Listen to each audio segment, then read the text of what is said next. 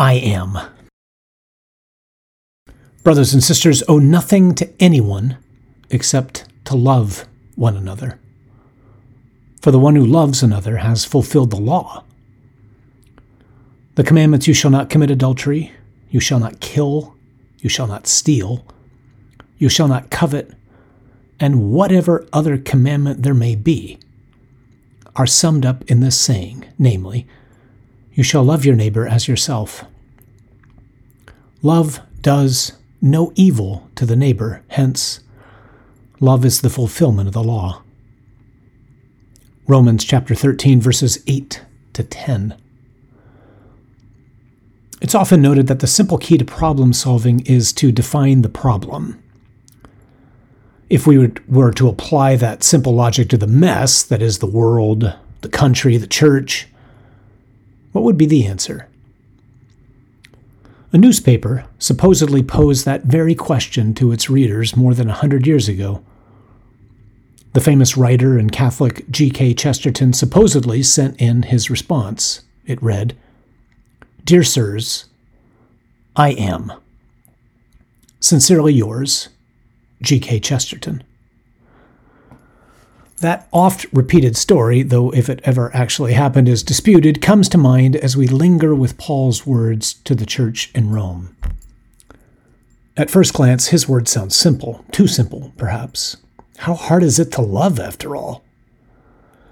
Well, in my experience, very in a hypersexualized culture like ours, how many times a day are we assaulted with unwelcome images on our devices that encourage us to objectify another for our own enjoyment?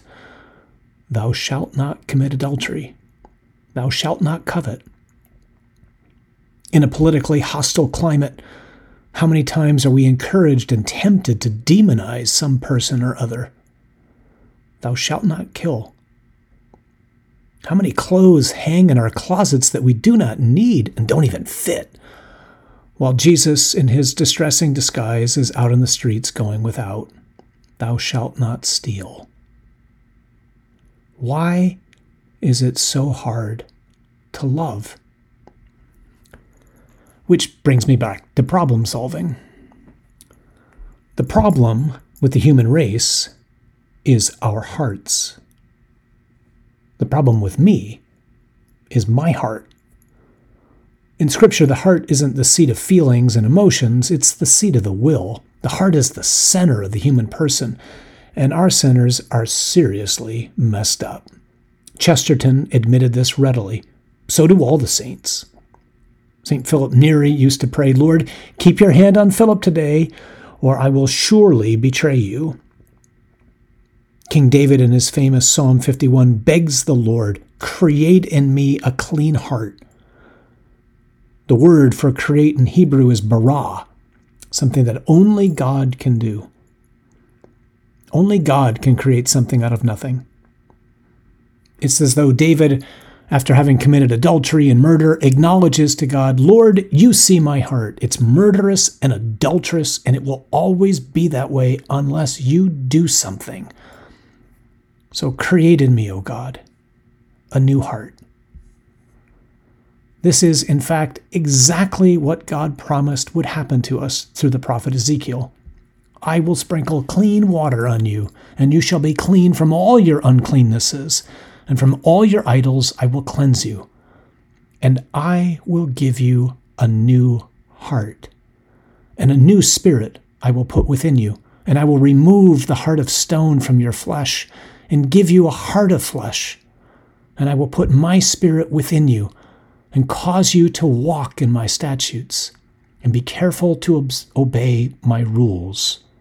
Ezekiel chapter 36, verses 25 through 27. This has really happened to us.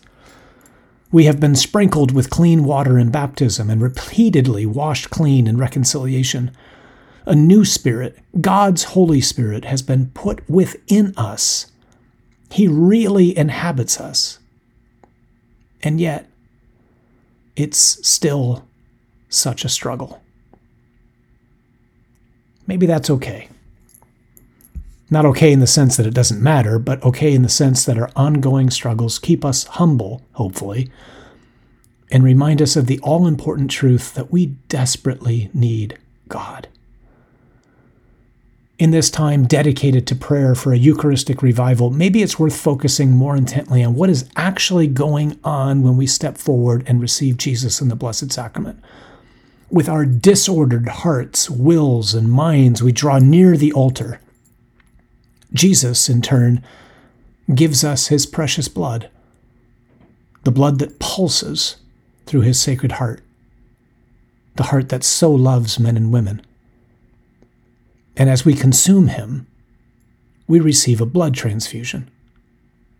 Our lustful, covetous, murderous, thieving blood is driven out, and his pure, merciful, most generous blood comes rushing in.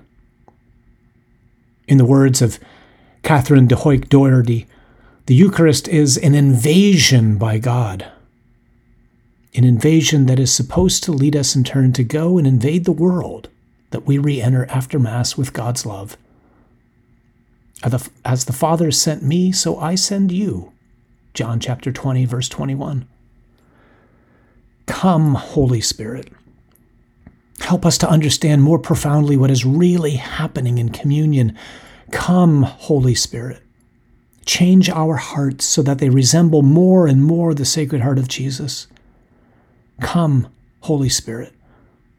Send us out into our families, our workplaces, our schools, our communities, eager to bring the love of God that alone can fix every problem.